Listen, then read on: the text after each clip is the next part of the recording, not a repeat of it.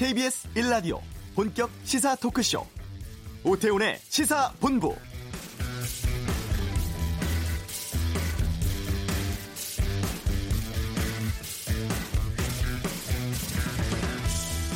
국회가 오늘부터 나흘간 대정부 질문 실시합니다. 올해 들어 첫 대정부 질문인데요. 오늘은 정치 분야로 여당은 공수처 설치, 검경 수사권 조정 등 개혁 입법의 중요성 부각할 것으로 보이고 자유한국당은 선거법 개정 문제 여기에다가 드루킹 사건 등을 꺼내면서 공세 펼치겠다는 계획입니다. 또 지난 하노이 북미 정상회담에서 합의를 이루지 못한 것에 대한 정부 책임론 주장할 것으로도 보이는데요. 국민적 관심을 받고 있는 미세먼지 문제와 관련해서도 여러 가지 질의가 이어질 전망입니다. 내일과 모레는 외교통일 안보, 경제 분야, 또 오는 22일 교육, 사회 분야에 대한 대정부 질문 예정돼 있습니다. 오태훈의 시사본부 논란 속의 현 국회 또 정치권 소식 2부 정치화투에서 여야 의원들과 함께 말씀 나눠보겠습니다. 지난 지방선거 기간에 울산시청 관계자에 대한 경찰 수사가 최근 무혐의로 결론이 났습니다. 타장이 꽤 있는데요. 김기현 전 울산시장의 입장 듣겠습니다. 노후 보장을 위한 퇴직연금의 수익률이 상당히 저조하다고 합니다. 이 뉴스 경제브리핑에서 짚어보겠습니다. KBS 라디오 오태훈의 시사본부 지금 시작합니다.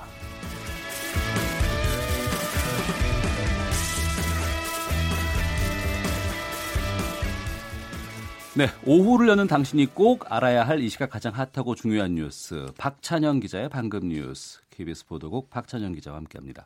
어서 오세요. 네, 안녕하세요. 자, 이 시각 주목받고 있는 뉴스는 어떤 게 있습니까? 네, 지금 상황에서 주목받고 있는 뉴스가 폼페이오, 정준영, 승리, 장자연, 미세먼지, 네덜란드 이런 키워드 중심으로 좀 기사가 많이 소비되고 있는데요. 네. 먼저 폼페이오 미 국무부 장관 발언은 어, 김정은 국무위원장이 약속한 비핵화 목표 달성하기 위해서 북한과 대화 계속하겠다. 어. 이 발언을 중심으로 기사가 많이 소비되고 있고요. 장자연 사건은 이제 5월 말까지 수사 연장하기로 했는데 그 문건 관련해서 지금 여자 연예인 여러 명이 지금 이름이 거론되고 있나 봅니다. 그래서 어. 해당 배우들의 입장 관련 기사들 소비되고 있고요. 네덜란드에서는 지금 총격 사건 발생해서 3명 숨지고 5명이 다쳤다고 하는데 테러 가능성이 높다고 합니다. 오늘 첫 소식은 어, 정준영 승리 사건 관련 속보부터 네. 전해드리도록 하겠습니다. 그러니까 조금 전이었습니다. 이 버닝썬 사태 수사와 관련해서 박상기 법무부 장관, 김부겸 행안부 장관이 긴급 기자회견 가졌잖아요. 네, 11시 반에 긴급 기자회견 했는데요. 먼저 김부겸 행안부 장관이 클럽 버닝썬 사건을 계기로 불거진 경찰 그리고 업소 연예인 간 유착 의혹에 대해서 사과 입장을 밝혔습니다. 네. 어, 불법 행위를 근절해야 할 일부 경찰관의 유착 의혹까지 불거진 데 대해서 장관으로서 깊이 사과드린다. 그리고 진실 규명과 함께 유착 의혹을 말끔히 해소하지 못할 경우에는 어떠한 사태가 닥쳐올지 모른다는 비상한 각오로 수사에 임하도록 독려할 것이다라고 강조를 했는데요. 장관까지 나서서 이런 입장을 밝혔는데 이제 관건은 수사 현장에서 네. 제대로 수사하는 게 관건인데 요걸 이제 지켜봐야 될 것 같습니다. 박상기 법무부 장관도 공동 기자회견 했는데 박 장관은 그 고 장자연 리스트 사건 그리고 김학의 전 법무부 차관 성접대 의혹 관련해서 어 최선 다하겠다라는 입장을 밝혔습니다. 장자연 리스트 사건과 김 전 차관 사건은 우리 사회 특권층에서 발생한 사건이다. 그리고 검찰과 경찰 등 수사기관이 부실 수사를 하거나 진상 규명을 가로막고 은폐한 정황이 보인다는 점에서 국민적 공분을 불러 일으켰다. 이렇게 스스로 좀 문제가 있음을 좀 평가를 했고요. 과거사위원회가 그 건의해서 활동 기간 어, 진상조사단 활동 기간이 2개월 더 연장이 됐는데 네. 이제 드러나는 범죄 사실에 대해서는 신속하게 수사로 전환하도록 하겠다고 했습니다. 이제 관건은 어. 범죄 사실이 이제 사실이 드러날 경우 그렇게 하겠다는 건데 예. 그 김 전 차관 사건에서도 우리가 볼 수 있듯이 차관이 나오질 않아요. 음, 나와야지 조사, 예, 예. 조사를 할 수 있는데 그러니까 이런 문제들을 보완해 가면서 2개월 동안 조사를 진행하는 게 중요할 것 같습니다. 예. 아, 버닝썬 관련해서 밤사이 뭐 수사 사원 같은 거 좀 진척된 게 있습니까? 네, 먼저 그 승리 단톡방에서 경찰총장으로 불렸던 경찰과 윤모 총경에 대해서 강제 수사가 이뤄졌다, 시작됐다라는 그런 소식인데요. 어, 서울 경찰청 광역수사대가 어제 그 윤 총경 등의 계좌 거래 그리고 통신 기록을 확보하기 위해서 압수수색 영장을 신청했다고요. 윤 총경은 승리 그리고 그 유 대표의 뒤를 봐줬다는 그런 의혹을 받고 있는 인물이죠. 또 다른 속보 들어온 건 어, 마약 투약 혐의 받고 있는 버닝썬 대표 이문호 씨가 오늘 오전에 영장 실질 심사 받기 위해서 서울중앙지법에 도착했다는 그런 소식입니다. 취재진이 이제 취재하기 위해서 몰려드니까 당황해서 바로 도망치듯 법정으로 들어갔다고 하고요. 네. 이 대표는 그 카톡방에서 승리의 성매매 알선 어, 정황이 지금 포착이 돼 있고 어, 경찰은 버닝썬 비롯해서 클럽 내에서 어, 벌어진 마약 유통과 투약 혐의를 수사를 해서 현재 40명을 지금 입건을 했는데 입건된 사람 중에는 버닝썬에서 마약을 투약했거나 그 유통한 인물이 14명에 이릅니다. 네. 그리고 경찰이 그 정준영 몰카 영상 유포에 대한 특별 단속에 나섰다고요. 네, 그 정준영 씨가 그 단체 대화방에서 올렸다는 불법 촬영 동영상이 지금 빠르게 유포가 되고 있는데 거기에 등장하는 여자 연예인이 누구다 뭐다 해서 지금 말도 많고 근데 이게 사실 허위 사실이 지금 확산되고 있는데 조금 늦어 보이지만 경찰이 특별 단속에 나섰습니다. 그 네. 그 불법 영상 속 인물로 거론되는 그 연예인들, 그 여자 연예인들이 소속된 어, 소속사에서는 사실 무근이라면서 강력하게 처벌하겠다라고 입장을 밝혔는데 음. 동영상이 다 번지고 나면 뭐 법적 처벌이고 뭐 중요하지 않지 않습니까? 그 여자 연예인들에게는 말이죠. 그래서 이걸 막기 위해서 어 경찰이 이제 단속에 나섰다는 건데 조금 늦은 감이 좀 있어 보입니다. 네. 이거 유포하면 법으로 처벌받죠? 예, 그렇습니다. 불법 촬영물을 이런 단톡방에 올리거나 또 다른 사람한테 이렇게 전송하는 행위, 이게 성폭력 범죄 처벌에 관한 특례법으로 위반 혐의로 어, 처벌을 받는데 5년 이상 징역도 가능합니다. 또 동영상을 올리라고 부추기거나 음. 나한테도 좀 보내달라고 막 그런 글을 올린다든가 이런 것도 범죄 교사나 또 방조죄로 처벌이 될 수 있다고 하고요. 어, 경찰은 이미 신고를 접수해서 이게 지금 유통되고 있는 것에 대해서 내사에 착수한 상태라고 합니다. 이 방송을 듣고 계신 분들 중에도 이 동영상을 보시거나 아니면 그 동영상을 퍼나르는 행위를 하신 분들이 혹시나 있을 수도 있는데 이거 절대 그 유포는 안 되고요. 네. 예, 예를 들어서 그 단체 에, 카톡방에서 동영상이 유포되는 걸 보고 서로 또 희희덕거린다든지 영상 공유를 부추기는 듯한 글을 올리는 것도 음. 이제 위험한 행동입니다. 네. 아, 다음 소식입니다. 어제 전해드렸었는데 그 청담동 주식 부자 부모 사망 사건 이거 속보가 좀 나온 게 있어요? 네, 어제도 이게 좀 이상하다. 희한하, 네. 희한하다. 좀 그런 얘기가 있었는데 어제 하루 종일 이 관련 소식을 소비하는 그 청취자들 그리고 독자들이 이 관련 뉴스를 많이 읽었습니다. 청담동 주식부자 이희진 씨 부모 살해 피의자에 대해서 지금 구속영장이 신청이 됐는데요. 네. 피의자 김 씨가 아, 지난달 25일 중국 동포 3명과 함께 그 이 씨 부모 아파트에서 이 씨 부모를 살해하고 또 시신을 유기한 혐의를 받고 있습니다. 근데 음. 아, 시신을 살해 아 저 부모를 살해한 다음 날 네. 이삿짐 센터를 통해서 이 씨 아버지의 시신이 든 냉장고를 평택의 창고로 옮기고 또 범행 현장을 빠져나간 것으로 경찰 조사 결과 밝혀졌습니다. 네. 김 씨는 지금 주장하기를 경찰 조사에서 아버지한테 2천만 원을 빌려줬는데 이걸 돌려받지 못해서 받으러 갔다가 우발적으로 범행을 했다라고 진술을 한, 했는데 지금 여기에 대해서 굉장히 의문이 많이 예, 일고 있습니다. 김 씨가 범행 과정에서 집안에 있던 5억 원을 가지고 달아났다고 진, 진술을 하고 있는데요. 좀 더 자세한 동기에 대해서 조사가 필요해 보입니다. 공범 3명은 현장을 빠져나와서 바로 같은 날 중국 칭다오로 출국한 것으로 확인이 됐고요. 어. 그래서 경찰이 인터폴 통해서 공범들에 대해서 적색 수배를 요청한다는 계획입니다. 근데 시신 중에 왜 한 명만 옮겼대요? 그 부분은 사실 경찰도 아직 밝혀내질 못하고 있는데요.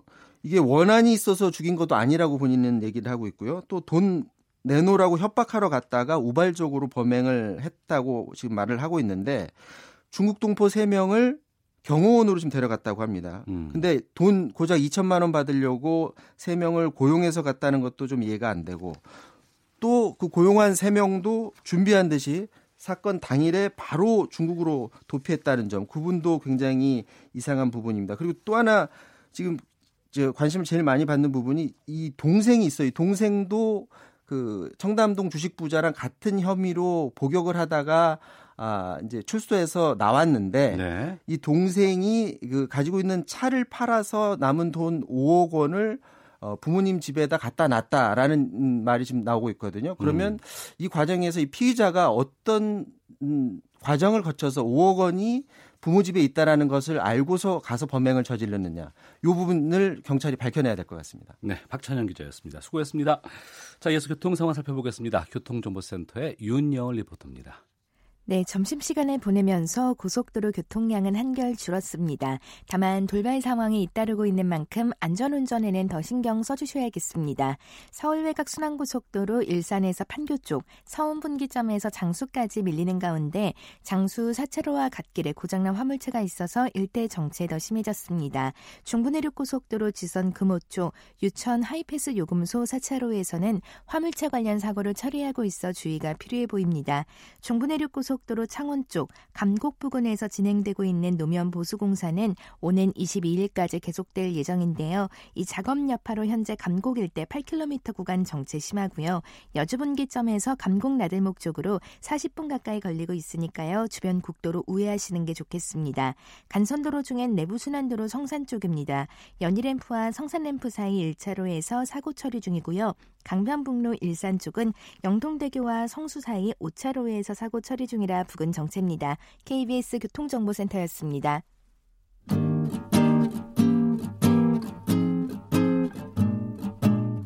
KBS 1라디오 오태훈의 시사본부 여러분의 참여로 더욱 풍성해집니다. 방송에 참여하고 싶으신 분은 문자 9730번으로 의견 보내주세요. 애플리케이션 콩과 마이케이는 무료입니다. 많은 참여 부탁드려요. 네, 지난해 6.13 지방선거를 앞두고 김기현 당시 자유한국당 울산시장 후보가 직권남용 또 정치자금법 위반 등의 혐의로 경찰 조사를 받았습니다. 아, 1년 가까이 조사가 이어졌고 최근에 일부 측근들의 불구속 기소 그리고 상당 부분이 무혐의로 종결이 되면서 좀 무리한 수사가 있는 것이 아니냐 이런 음, 논란이 나오고 있는데요. 김기현 전 울산시장과 함께 이 내용 좀 말씀 나눠보겠습니다. 어서 오세요. 반갑습니다. 안녕하세요. 김기현입니다. 예. 최근엔 어떻게 지내셨어요? 어, 제가 이게 아마 학교를 졸업하고 네. 처음으로 백수가 된 것 같은데요. 한 35년 만에 예, 예. 화려한 휴가를 즐기고 있습니다. 아. 에, 이 백수가 되어 보니까 예. 아, 처음으로 이게 정말 일자리가 중요하구나. 서민들이 삶이 얼마나 팍팍하고 힘들까. 예, 예. 아주 절실하게 느끼고 있습니다. 예. 지난주였습니다. 이 직권남용 혐의 수사가 무혐의로 이제 종결이 됐어요. 어, 이제 수사가 최종적으로 마무리됐다고 이제 봐야 될 것 같은데 1년 동안 끌어오던 조사 끝났을 때 소감부터 좀 말씀 듣겠습니다.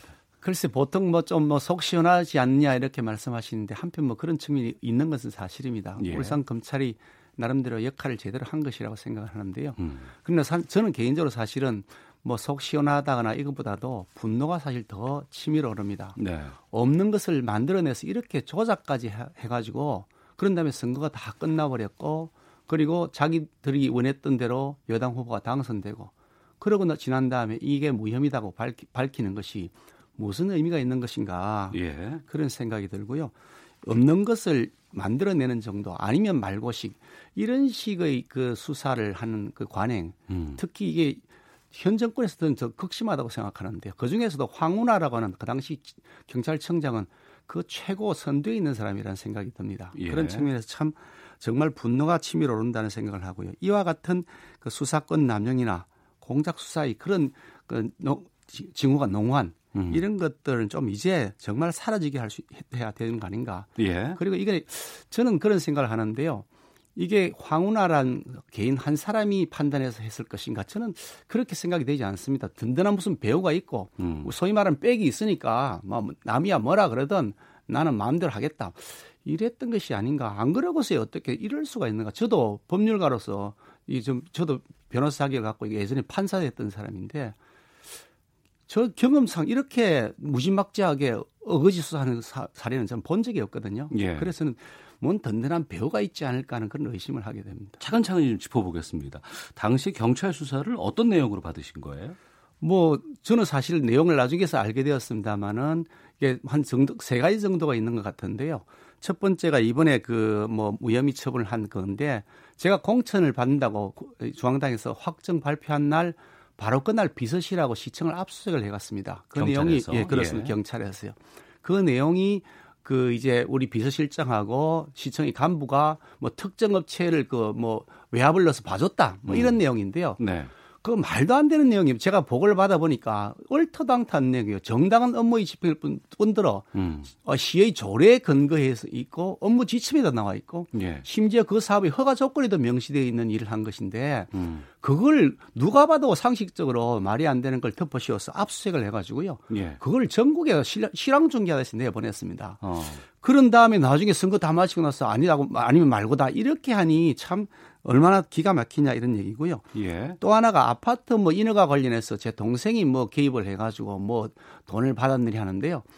참 웃기는 것이 이 동생이 개입했다는 그 사업자, 동생하고 관련이 있었던 그 사업자에게 허가가 나가지를 않았습니다. 예. 허가가 나가지도 않은 사업자에게 무슨 혜택을 줬다는 것인지도 모르겠고 그 고발했다는 사람, 그러니까 그 동생을 고발했다는 그 사람 또 동생이 돈을 한 푼도 준 적이 없답니다. 네. 동생도 받은 적도 없지만 심지어 고발한 그 사람도 돈을 준 적이 없다고 하는데 이게 무슨 죄가 되는지 허가도 나지도 않았는데 음. 그런 터무니없는 그런 어, 일도 저질렀고요. 그게 다 지금 울산 경찰의 황혼화 간 짓입니다.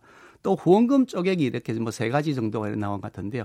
그거는 제가 벌써 그 국회의원 시절에 네. 혹은 시장 후보 시절에 벌써 4, 5년, 6, 7년 전에 있었던 일을 다 탈탈밭 먼지털이식으로 하면 되진 것 같아요. 음. 그런데 그 조사를 다 한 결과 조사를 다 해봤는데 김기현이가 관련된 것은 전혀 없는 것으로 드러나니까 아예 김기현이 입건도 못했습니다. 단 한 건도 김기현이 입건하지는 못하고 네. 주변 뭐 후원한 사람들 중에 일부가 이게 뭐 불법으로 쪼개기 했다는 것 같은데 저는 사실 송금을 전부 계좌로 다 받았습니다. 단 한 푼도 현금을 받은 것이 없습니다. 음. 계좌로 송금되어서 은행에 온 그대로 해서 우리 후원의 책임자가 아마 신고를 한 것 같은데 네. 그게 누가 어떻게 보내는지를 제가 다 일일이 조사할 수도 없는 노릇이고 그렇지 않습니까? 그 없는 것을 만들어서 조작한 조작한 수사라고 주장을 하시는데요. 방금 말씀해 주신 것처럼 후원자 몇 분은 뭐 불구속 기소되는 일도 있었습니다. 이런 부분들 때문에 경찰 수사가 진행됐다고 보실 수는 없는지요? 그 이 압수수색을 한 것은요. 그거하고 예. 전혀 관계가 없는 어. 그, 그 건설업자에게 외압을 넣어가지고 뭐 특혜를 줬다. 예. 라고 하는 것을 가지고 압수수색을 해가지고 전국에 생방송을 해야 됐거든요. 음. 그거는 털, 터무니없는 얘기였고요. 예. 그 수사를 하면서 먼지 트리스를 계속 더 틀었습니다. 하다 하다 보니까 뭔가 더 그래야 되겠고 하면서 옛날 과거에 저를 후원했던 사람들 아마 일일이 다 조사를 한 모양입니다. 음. 뭐 그분들이 어떤 조사를 받은지 자세히는 모르겠습니다만 그 네. 중에서 네. 일부가 아마 본인의 돈인데 다른 사람 이름을 좀 낸 것이 있다고 한 것 같은데 음. 그거는 저하고 알, 제가 알 바도 아니고 은행으로 송금 다 해가지고 후원금 은행 계좌로 다 신고를 했는데 네. 그거를 선거에 딱 그 목전에 두고서 임박해서 타격을 줄 목적이 아니었어야. 아, 그, 그리고 그 사, 건도 제가 혐의가 없으니까 저는 아, 입건이 안 돼 있지 않습니까? 그러니까 그 부분인데요. 조금 예. 전에 그 한국당에서 국회에서 기자회견을 열었어요. 그래서 일부 경찰이 정권 실세와 여당 후보를 등에 업고 김기현 시장을 죽이기 위한 기획 수사를 벌인 것이다. 이렇게 지금 어, 주장하고 있는 상황인데, 그러니까 이번 그 경찰 수사가 선거 국면에서 불리하게 작용했다고 보시는 건가요? 음, 너무나 당연하고요. 제가 네. 그 압수수색을 하기 직전에 지방 그 언론사에서 조사한 바에 면 압도적 1위를 하고 있었거든요. 예. 그러고 나서 이렇게 해서 계속해서 실시간으로 거의 매일 브리핑하다시피 하면서 뭐 수사 진행이라고 하면서 흘려대었습니다. 나중에 다 무혐의라고 밝힌 게 대부분입니다만은 음. 마치 죄가 있는 것처럼 막 계속해서 언론에서 보도를 하니까 네. 당연히 지지율이 떨어지죠. 그래서 결국은 1, 2가 바뀌어서 여당 후보가 결국 1위가 돼서 당선되는 결과를 나왔으니까 너무나 당연합니다. 영향을 크게 미쳤다고 봅니다. 네. 그러면 울산 경찰이 왜 이런 일을 했다고 생각하시는 거예요? 뭐 우리가 생각하면 저는 뻔하다고 뭐 말씀드리고 싶습니다. 뭐 뻔한, 뻔한 거 아니겠습니까? 저도 공직 생활을 판사, 뭐 또 국회의원, 광역시장 이렇게 하면서 한 25년 정도 공직 생활을 했는데요. 수많은 유혹들이 있는데 그 유혹 중에 하나가 출세에 관한 유혹입니다. 음. 그 출세에 관한 유혹을 공직자가 자제하면서 자기 스스로 공직자의 처신을 하는 것이 참 중요한데 그런 것하고도 관련이 있는 것이 아닌가 하는 의심을 하지 않을 수가 없고요. 예. 특히 그 당시에 또 이게 지역의 선거 판세를 보면 부산, 울산, 경남 지역 중에서 부산은 여당이 압도적으로 이긴다고 이미 판단되고 있었고 그리고 경남도 자기들이 충분히 이긴다고 봤던 것 같은데 음. 울산은 아무리 해도 요지부동이 안 넘어진다. 여론조사를 했는데 선거 직전 3월, 2월 말까지 갔는데도 김기현이가 압도적으로 1등 하더라. 네. 그랬으니까 아마 특민이 갈지 않았을까 그런 어, 짐작을 하는데요. 그 근거 중에 하나가 얼마 전에 그 청와대 민정수석에 있었던 김태우 어, 수사관이요. 네. 그분이 뭐 언론에 어, 그 브리핑 그 이 인터뷰 한 데 보니까 청와대 민정수석실에 김기현 수사 상황 보고서가 올라와 있었다는 겁니다. 예. 아니 근데 민정수석실 업무가 아니거든요. 음. 광역단체장 선출직 광역단체장에 대해서 경찰청에 조사하고 있는 것이 민정수석실에 보고될 사항도 아니고 특히 그래 만약에 그걸 보고되고 그에서 무슨 지시가 있었다면 그거는 명백한 선거 개입이고 공, 이 선거법 위반입니다. 공권력이 선거에 개입한 것이잖아요. 네. 그러니까 그걸 보고받았다는 자체가 뭐 위에서 지시가 있으니까 보도받지 않겠냐. 우리는 음. 그렇게 생각할 수밖에 없는 거죠. 그런 측면에서 이게 단순하게 혼자의 행동이 아닐 가능성이 매우 높다. 저는 그렇게 판단하는 겁니다. 그럼 앞서 출세의 유혹 말씀하셨는데 그 황원하 청장이 과잉 충성을 한 것이다. 아니면 윗선의 지시를 수행했다고 본 것이다. 어느 쪽으로 더 마음이 기우세요? 글쎄 그 후에 이제 황원하 청장은 자기 고향이 대전이라고 알고 있는데요. 대전 경찰청장으로 아마 본인이 원했던 것이라고 뭐 소문을 들었습니다만 영전에 갔고요. 예. 그리고 또 뭐 선거 결과로도 여당이 뭐 결국은 뒤집어서 이겼지 않습니까? 이게 그냥 저는 뭐 양쪽이 다 합쳐진 것 아닌가 그렇게 생각합니다. 네. 그 당시에 울산 지방 경찰청장이었던 황운하 청장이 이 관련해서 인터뷰한 것이 있어서 좀 소개를 해드리겠습니다. 그러니까 이번에 무혐의 결정이 검찰이 기소권을 남용해서 자신에게 소심한 복수를 한 것이다라고 이야기를 하고 있습니다. 그러니까 검찰이 수사권 조정 문제와 관련해서 좀 조직적 대응을 했다 이런 입장인데요. 어떻게 보시나요? 제가 저는 야당 소속이고요. 예, 지금까지 예. 그 자유한국당을 계속 지켜온 사람입니다. 음. 검찰이 야당 어, 뭐그 인사를 도와주기 위해서 그거 자기들이 무리한 페이스를 밟아가면서 네.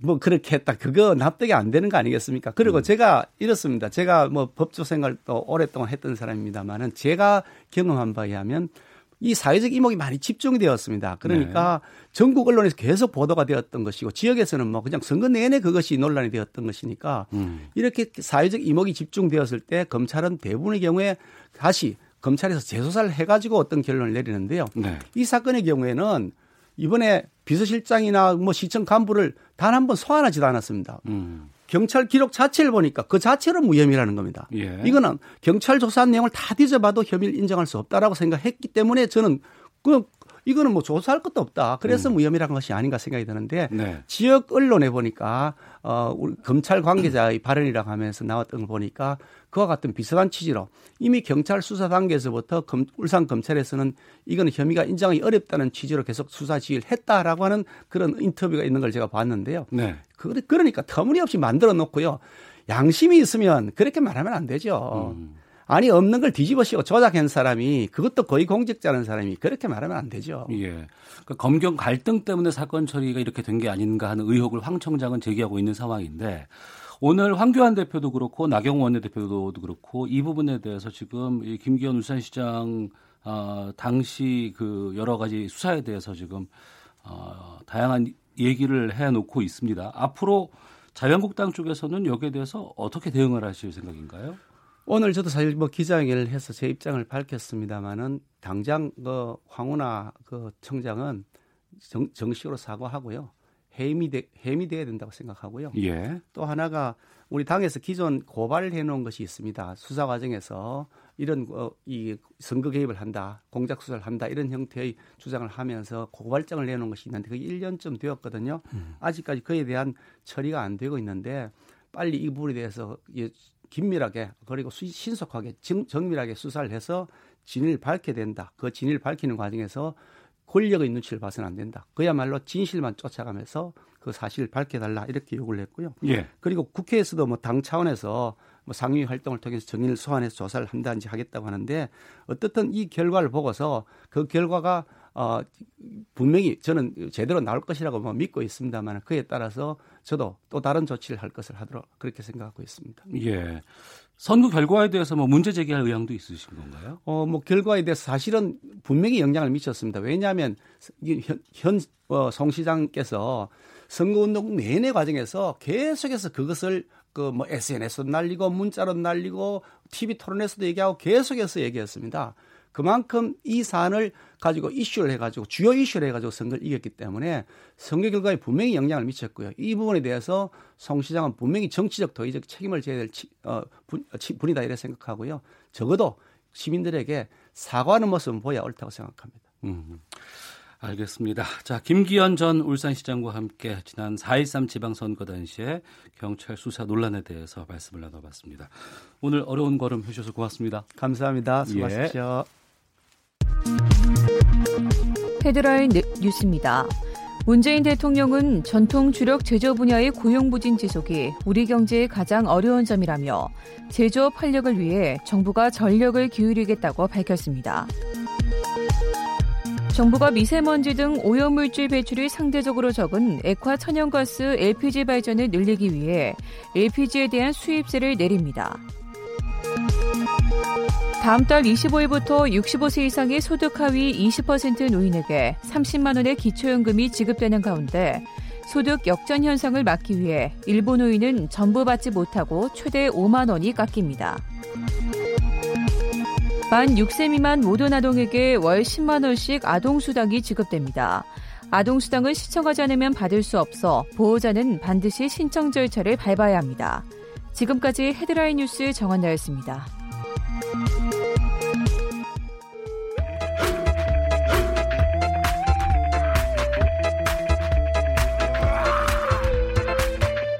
오태우래 시사 본부 노후도 준비하고 절세 혜택도 누리십시오. 이런 문구로 퇴직연금 가입 권유하는 광고 많이 접하셨을 겁니다. 이 퇴직연금을 운용하는 회사들의 지난해 수익률이 1%대라고 하는데 이래가지고 노후 대비가 될지 좀 짚어보겠습니다. 경제브리핑 참 좋은 경제연구소 이인철 소장과 함께합니다. 어서 오세요. 예, 안녕하세요. 예. 그러니까 퇴직연금은 노후를 위해서 직장인들이 가입하는 보, 뭐 연금이잖아요. 네. 근데 수익이 1%에 머물렀다.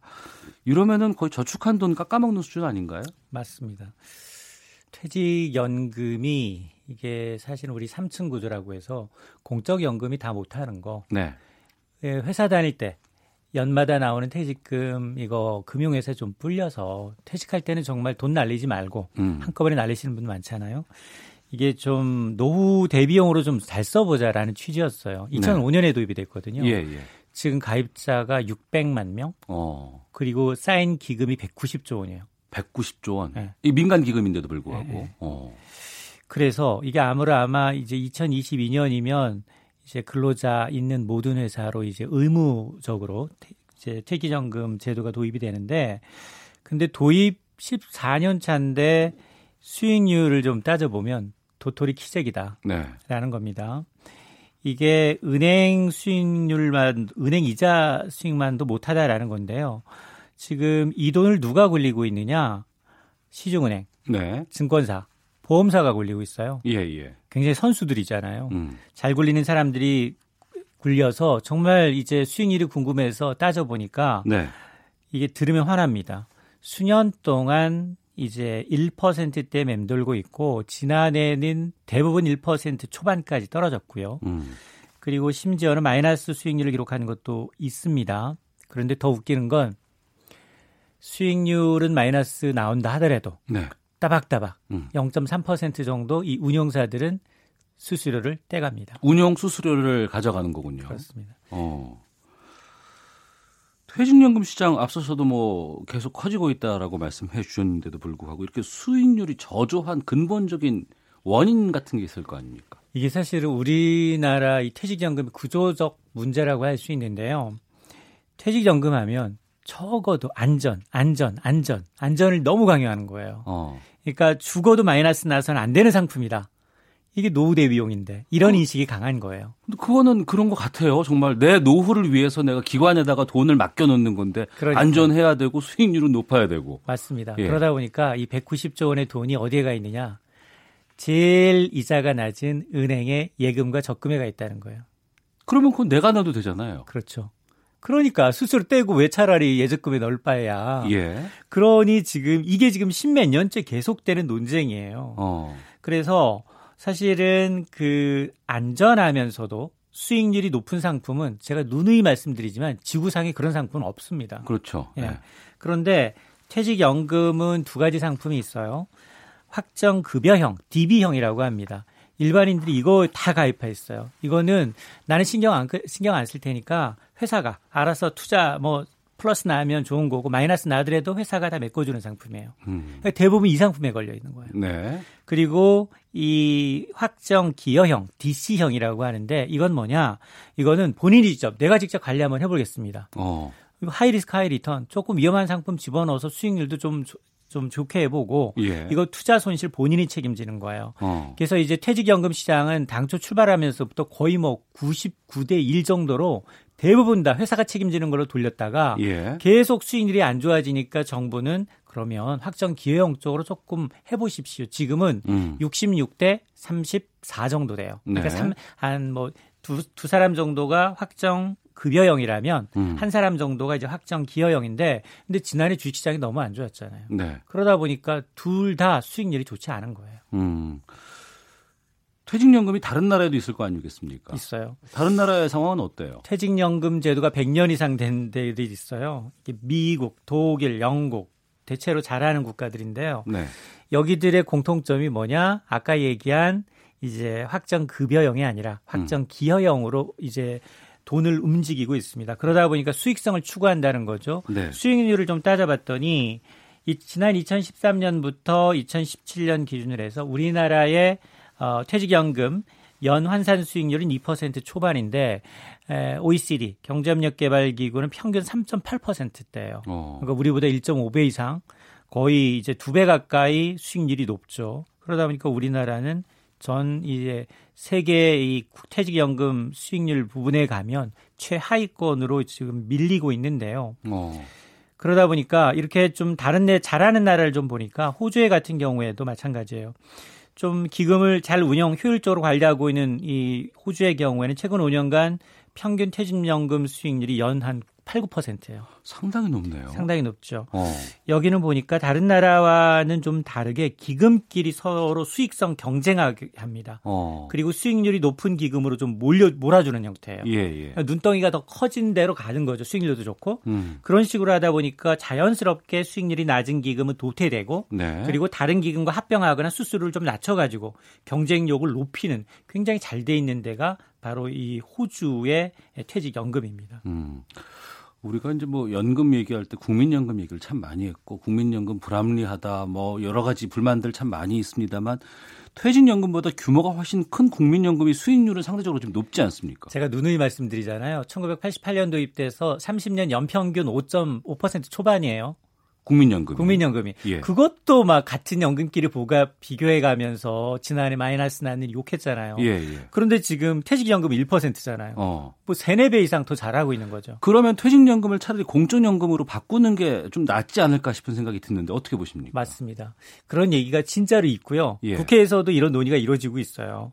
지금 보면 국민연금은 한 630조 원이란 말이에요. 예. 그러니까 퇴직연금보다 3배 이상 등치가 더 큰 거죠. 어. 그럼에도 불구하고 수익률이 더 높다라는 건 분명히 이거는 기금 운용에 뭐가 묘가 있다는 거 아니겠습니까? 예, 예. 그러면 지금 그 이럴 바에 차라리 국민연금처럼 공적연금으로 전환을 해서 이제 민간 운용사가 지금처럼 운영할 수도 있겠지만 이왕이면 퇴직연금 공단, 음. 공단을 만들어서 공적연금으로 전환하는 게 어떻겠냐라는 의견이 나오고 있습니다. 이렇게 네. 되면 일단 관리 비용이 좀 절감이 돼요. 음. 또 의사결정 과정에서 이제 가입자의 참여를 좀 높일 수가 있고요. 예. 또 기금 운용에서 사회적 성격을 가미할 수가 있는데 근데 퇴직연금이 공적연금으로 전환이 되면 나쁜 게 뭐냐? 바로 이제 정부가 그 연금 수백조 원이 되는 연금을 좌지우지할 수 있다는 겁니다. 어, 덩치가 정부, 더 커지는 맞습니다. 지금 공적연금, 국민연금도 마찬가지거든요. 음. 정부의 입김을 빼야 되거든요. 네. 거기 수장으로부터 시작해서 기금을 운용하는 사람들은 전권으로 음. 자율권을 부여를 해야 되는데 우리 삼성물산 제일모직 합병에서 보듯이 국민연금처럼 정부의 입김이 좌지우지되면 이런 리스크를 또 누가 책임질 거냐? 더 큰 이제 괴물이 나타날 수도 있다. 이런 우려는 있는 거예요. 네. 우리 금융당국 있지 않습니까? 이 금융기관을 관리하는 이곳에서는 여기에 대해서 좀 여러 가지 뭐 노력들 같은 건 기울이진 않고 있어요? 맞습니다. 지금 십몇 년째 용돈도 안 된다라는 얘기를 들으니까 정부도 다양한 수익률 제고 방안을 내놓고는 있는데요. 일단 지금 한 10년 정도 넘었잖아요. 퇴직연금은 거의 10년이 개인연금의 경우에는 이제 10년이 만기거든요. 그리고 난 다음에는 자유롭게 굴릴 수가 있는데 자동 이제 재배치되는 상품을 보면 10년 후에 그 가운데서 수익률이 가장 나쁜 혹은 별도의 내가 아 다른 상품으로 갈아타 주십시오 얘기를 안 하면 그 상품 그대로 재투자해야 된다는 거예요. 음. 그러니까 이건 좀 불합리하다. 왜냐하면 네. 10년 정도 돼서 이제 주변 재테크 환경이 바뀌어서 새로운 신상품이 수익률이 더 높다 그러면 갈아탈 수 있어야 되는데 이걸 좀 막아보자. 만기 시 오히려 수익률이 가장 높은 쪽으로 갈아탈 수 있는 연금을 좀 상품으로 좀 투자할 수 있도록 종용을 하고 있어서 이제 이것도 하나의 방법이긴 한데 그나마 음. 이제 이건 굴리는 게 아니라 만기 시 이체하고 난 다음 좋은 상품으로 가자라는 정도입니다. 네. 그러면 직장인들이 좀 내 노후 대비를 위해서 그 퇴직연금과 같은 수익률을 높일 만한 뭐 묘책 방법 끝으로 좀 제시를 좀 해주세요. 일단, 뭐 하면 돼요? 일단 이제 국회가 논의되고 있는 기금형 퇴직연금 제도 예. 이거는 반드시 도입돼야 됩니다. 그건 국회에서 해야 되겠네요. 맞습니다. 예. 국회에서 예. 좀 처리가 돼서 별도의 기금 운영 전문 인력을 두고서 거기서 운영하게 하는 거죠. 그리고 음. 수수료 경쟁을 시키는 거고요. 예. 그러면 자연스럽게 국민연금처럼 잘하는 사람들끼리 경쟁을 하게 되는데 지금 사실 그거 기다리다가는 지금은 똑같은 현행 체제에서는 이런 시스템이라면 백약이 무효예요. 음. 그러니까 이 좋은 대안이 될 수 있는 건 그나마 그 사이에라도 법이 바뀌는 사이에라도 정말 지금 국민형 퇴직연금에 자기 가입하고 있으면서도 무슨 상품인지 모르는 사람이 10명 중 9명. 예. 자기 관심 끝이에요. 어. 이러다 보니까 운용사에서는 이미 잡아놓은 고기 밥안 줍니다. 어, 떡밥 안 줘요. 예, 예. 그러니까 이제는 어떻게 할 수 있느냐 수익률이 분기별로 공개가 되거든요. 좋은 상품으로 빨리 갈아타야 돼요. 음. 이거 수수료 없습니다 별도로. 예. 그러니까 그런 걸 반드시 확인해야 되고요. 옮겨 타는 것도 방법이고 또 하나는 은퇴 없어요. 말씀해 주세요. 은퇴 이후에 내가 얼마나 받을 수 있는지 확인이 가능하니까 예. 한 번쯤 자기 연금을 좀 찾아보는 것도 좋습니다. 알겠습니다. 참 좋은 경제연구소 이인철 소장이었습니다. 고맙습니다. 네 감사합니다. 뉴스 들으시고 잠시 후 2부에서 뵙겠습니다.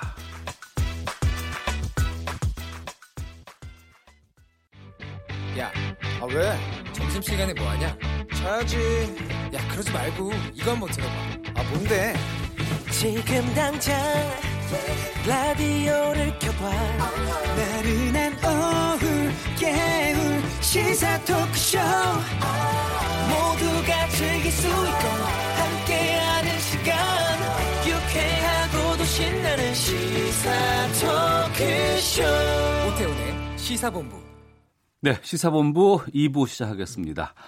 시사본부는 청취자 여러분들의 참여 기다리고 있습니다. 샵 9730번으로 생방송 중에 의견 보내주시면 소개해드립니다. 짧은 문자 50원, 긴 문자 100원의 정보 이용료 있고 어플리케이션 콩은 무료로 참여하실 수 있습니다. 매주 화요일 현안 둘러싼 여야 의원들의 가감없는 설전 정치화투가 있습니다. 먼저 더불어민주당의 김성환 의원 나오셨습니다. 어서 오십시오. 네, 안녕하세요. 노원구 상계동의 김성환입니다. 네. 자유한국당의 백승주 의원 자리하셨습니다. 어서 오십시오. 네, 안녕하십니까. 경상북도 구미의 자유한국당 백승주 의원입니다. 네. 자유한국당을 제외한 여야 4당이 패스트 트랙에 올릴 선거제도 개혁안 초안에 합의를 했습니다. 전체 의석수 300석은 그대로 두고 비례대표 의석을 75석으로 늘리고 연동률 50%를 적용하는 게 핵심인데요. 어, 이 안에 대해서 자유한국당을 제외한 여야 사당이 합의를 한 거죠 지금. 일단 정계특위에 소속되어 있는 네. 어, 그러니까 여당하고 야 3당은 합의를 했고 예. 지금 각 당의 추인을 받고 있는 절차를 진행 중에 있습니다. 예. 그 추인은 언제쯤까지 해야 되는 건가요? 뭐 기한이 정해져 있는 건 아닙니다만 마냥 끌 수 있는 건 아니기 때문에 네. 뭐 조만간 각 당의 추인을 받아야 될 거고 추인을 받게 되면 아마 음. 어, 당 대표 원내 대표 간 회동을 통해서 최종 확정하지 않을까 싶습니다. 예. 자유한국당은 지금 크게 반발하고 있는 상황인데 근본적으로 반발하는 지점은 어떤 부분인 거예요? 예, 지금 뭐 자유한국당 제외라는 표현인데 이걸 뭐 패싱 했다. 패싱 표현도 이 패싱 표현보다 압박 이것도 너무 자유한국당 질식시키는 어떤 이러한 질식이다. 예. 예. 좀 폭력 정치라고 봅니다. 어. 우리 말에 칼만 안 들었지 강도네 하는 말이 있습니다.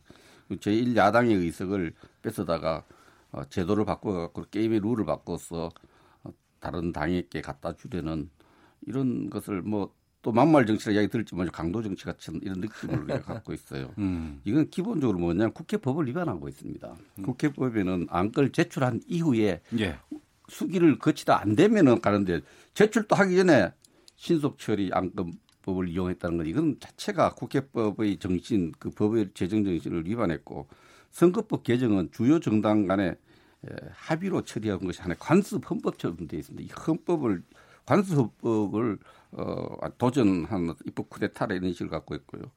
또 더 나쁜 것은 대통령 선거 공약 또 특정 정당 민주당의 어떤 어, 공약 같은 이 공수처설 치라든지 검경수 사건 이런 부분을 이 선거법 개정하고 이게 거래를 한다는 것은 이게 뭐냐 대통령의 어떤 정치 의지, 통치 의지하고 정당 민주 정치의 어떤 그런 원칙을 엿장수가 뭘 고물하고 여당 바꾸듯이 거래하려는 이런 모습은 이 두고 두고 우리 헌정사에 의회 역사에 에, 좀 어, 나쁜 선례를 남길 수 있기 때문에 저희들 절대 반대하고 있습니다. 네.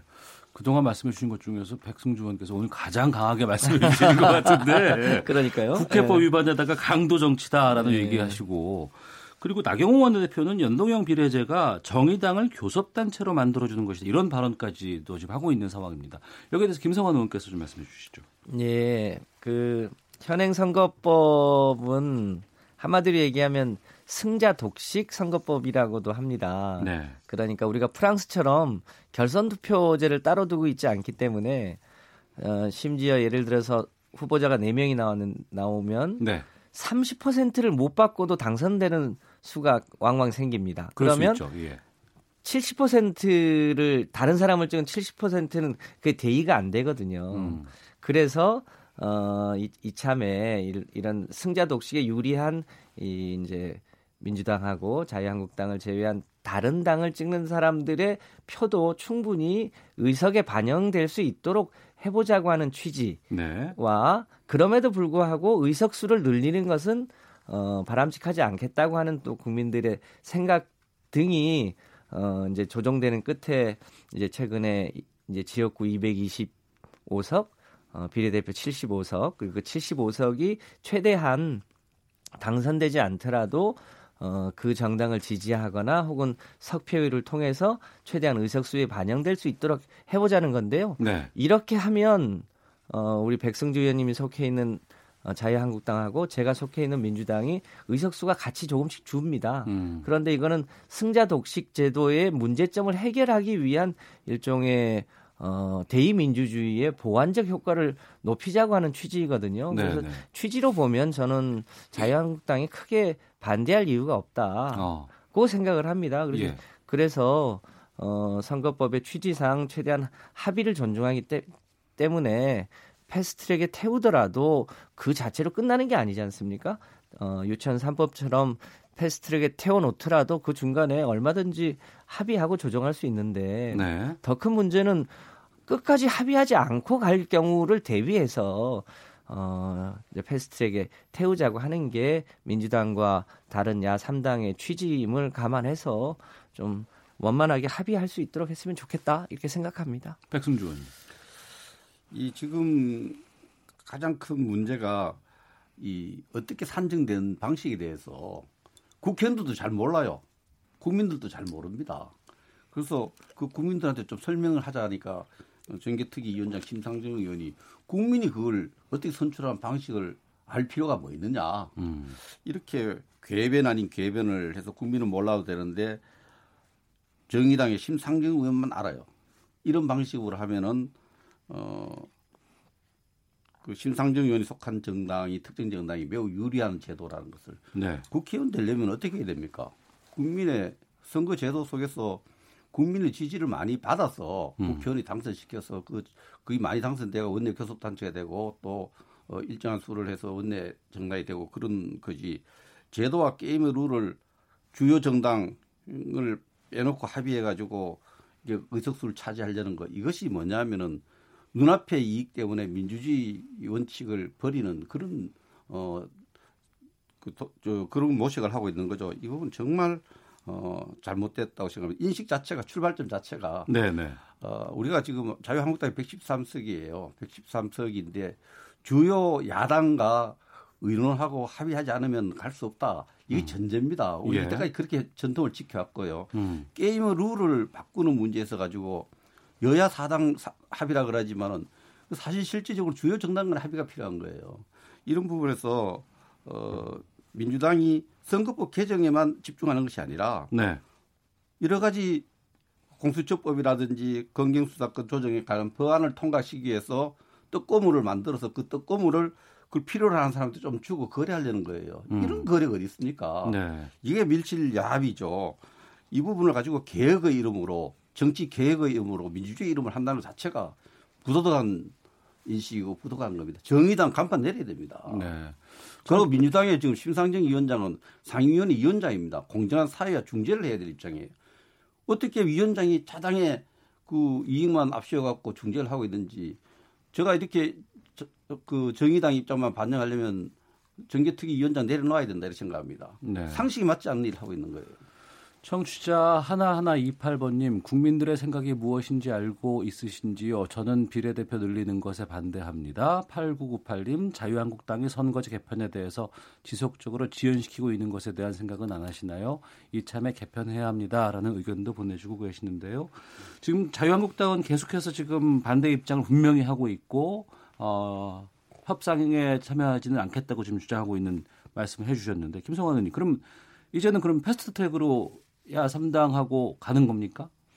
글쎄요. 이제 각 당의 어, 추인 절차가 어떻게 되는지를 좀 보긴 봐야 될 텐데요. 예. 어, 그 각 당의 당내 이해관계가 또 다 조금씩 조금씩 다르죠. 또 어, 지역구가 아무래도 28석 줄어들게 되니까 그 지역구가 줄어들 가능성이 있는 지역의 개별 의원들의 반발도 있을 수 있습니다만 전체적으로 어, 이번 기회에 소위 승자 독식의 현재 구조를 바꾸자고 하는 큰 취지에 공감대가 있으므로 어, 이번 기회에 선거법을 좀 대의민주주의 취지에 맞게 바꾸는 건 불가피하다 이렇게 생각을 합니다. 네. 막상 제가 속해 있는 지역만 해도 선거법이 개정이 되면 노원구가 갑을병 지역이 있는데 그 선거구가 불가피하게 하나 줄어들거든요. 예. 그런 여러 가지 개별적 어려움이 있습니다만 어, 국회가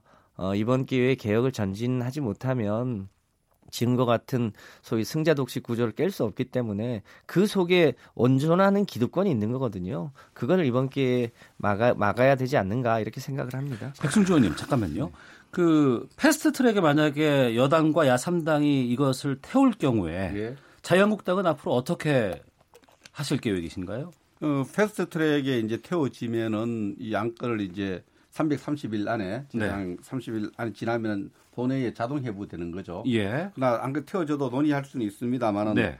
이 안건은 사실 패스트 트랙에 지정한 동기 자체가 선거법 자체에 있는 것이 아닌 것 같아요. 음. 민주당 입장에서는 어, 공수처법과 아, 또 검경수사권 조정에 관한 법을 대통령의 선거 공약 정치 의지를 어, 만들 저 구현하기 위해서 하는 거기 때문에 아마 민주당도 이 팩트 트랙에 들어가고 나서는 네. 어, 또 다른 생각을 할지 몰라요. 음. 필요한 저 입법들 어, 또 대통령의 선거 공약을 하고 나면은 시간 끌고 논의할 수 있다고 금방 이야기했잖아요. 논의하면서 또 입장을 바꿀 수 선의할 수 있다고 생각합니다만은 이 방식 자체가 너무 잘못된 겁니다. 어. 등가스 전혀 없는 선거법 개정을 논의하면서 왜 대통령의 선거 공약을 집어넣어서 거래를 하냐 이거죠. 선거법에만 집중해서 이 바른 미래당에서 많은 의원들이 이런 부도덕한 거래 자체가 용납할 수 없는 거죠. 그래서 우리 자유한국당에서는 어 이걸 뭐 강력한 메시지를 의원직 사퇴를 오늘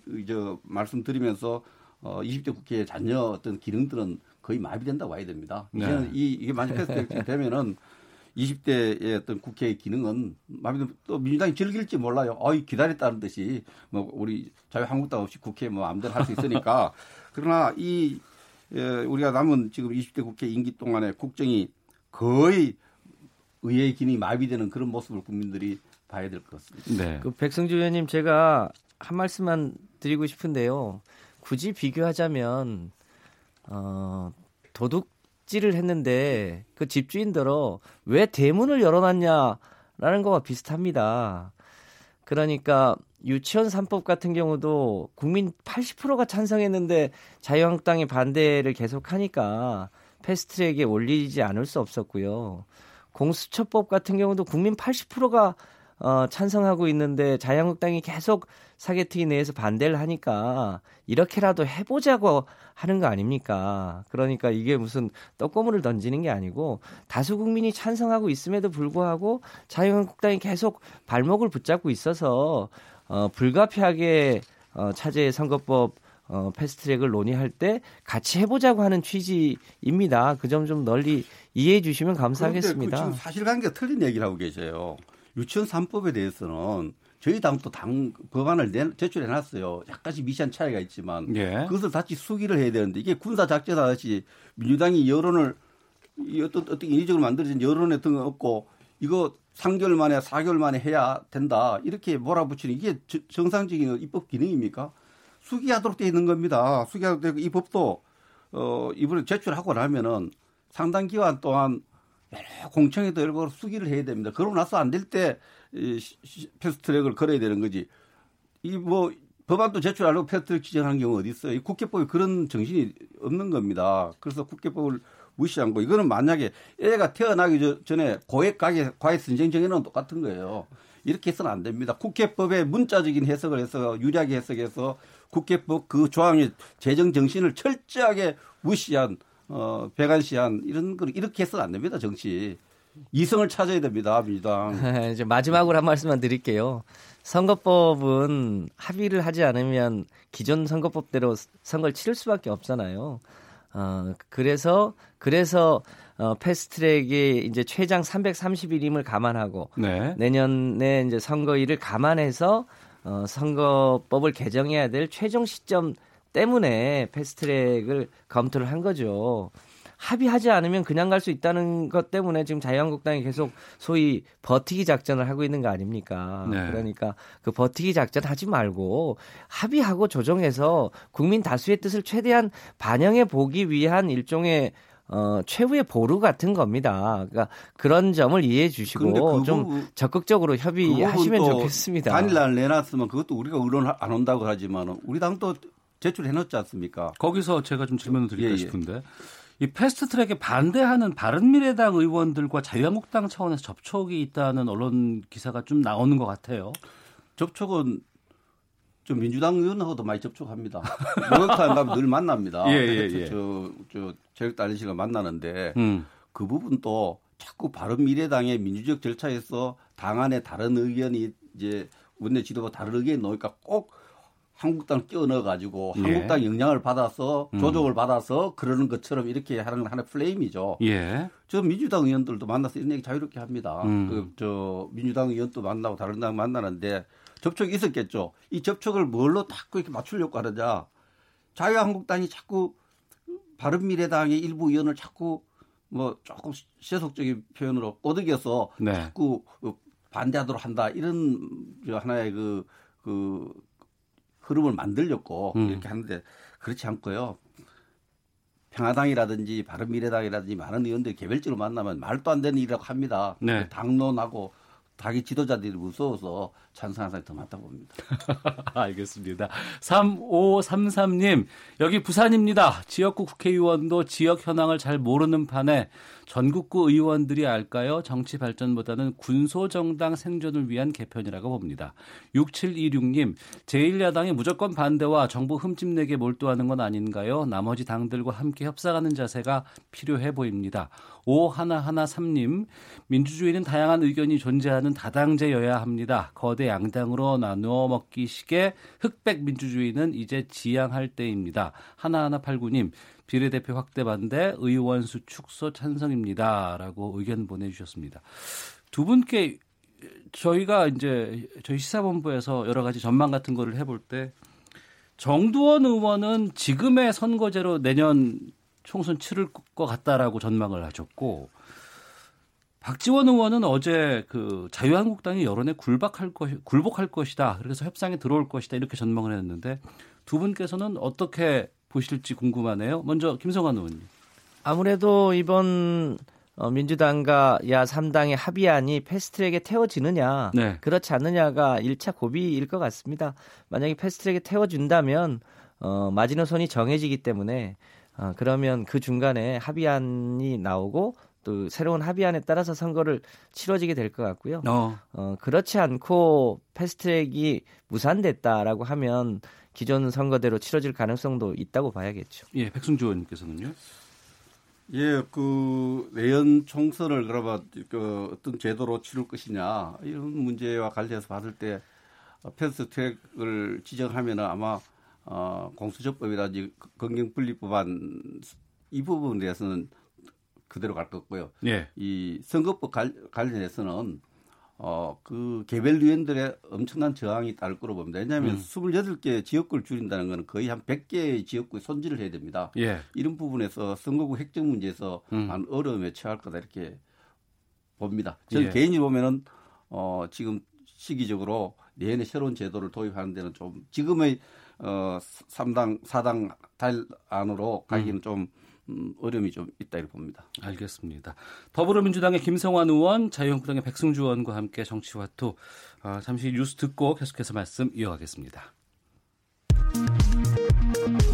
김부겸 행정안전부 장관이 버닝썬 사건과 관련해 경찰 유착 의혹이 불거진 데 대해 대국민 사과를 했습니다. 문재인 대통령은 오늘 국무회의를 주재한 자리에서 이번 아세안 3국 순방이 우리 기업들의 활동 무대를 넓히고 교역 시장을 다변화하는 계기가 될 것으로 기대한다며 관계 부처들은 실질적인 성과를 만드는 데 최선을 다해달라고 말했습니다. 서울지방경찰청 광역수사대는 이른바 승리 카톡방에서 경찰총장으로 거론된 윤총경을 출국 금지하고 해외에 체류 중인 윤총경의 부인도 소환 조사할 방침이라고 오늘 밝혔습니다.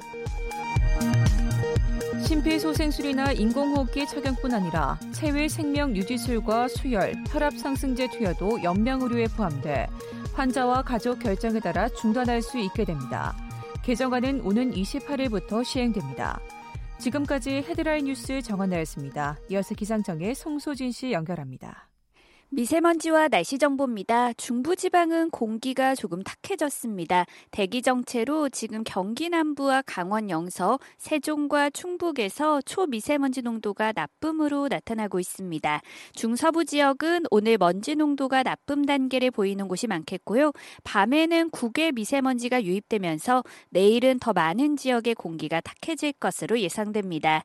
오늘 하늘은 맑겠고 낮 기온은 서울 17도, 광주 20도, 대구 21도까지 올라서 무척 포근하겠습니다. 모레까지는 예년 이맘때보다 포근한 날씨가 이어지겠습니다.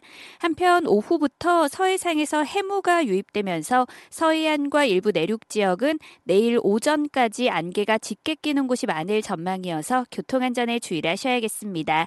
현재 서울의 기온은 15도입니다. 미세먼지와 날씨 정보였습니다. 이어서 이 시각 교통 상황을 KBS 교통정보센터 윤여은 씨가 전해드립니다. 네, 고속도로에서는 사고가 잇따르고 있습니다. 경부고속도로 서울 쪽으로 도동분기점 1, 2, 3차로에서 승용차 사고 처리 중이라 동대구 분기점에서 도동분기점까지 4km 구간 지나는데 20분 이상 소요됩니다. 부산 쪽은 판교분기점 3차로에서 장애물 처리 중이라 주의가 필요해 보이고요. 이후 부산 쪽 신갈분기점에 있던 사고는 정리가 됐지만 아직 서울 요금소부터 정체가 심합니다. 서울 요금소에서 신갈분기점까지 8km 1km 구간 지나는데 30분가량 소요됩니다. 서해안고속도로 서울 쪽은 팔곡분기점 3차로에 낙하물이 있고요. 중앙고속도로 부산 쪽은 치악 휴게소 부근 갓길에서 승용차 화재 사고를 처리하고 있으니까 잘 살펴 지나셔야겠습니다. 중부내륙고속도로 창원 쪽은 감곡 부근 5km 구간에서 작업 여파를 받고 있으니까요. 주변 국도로 우회하시는 게 좋겠습니다. KBS 교통정보센터였습니다.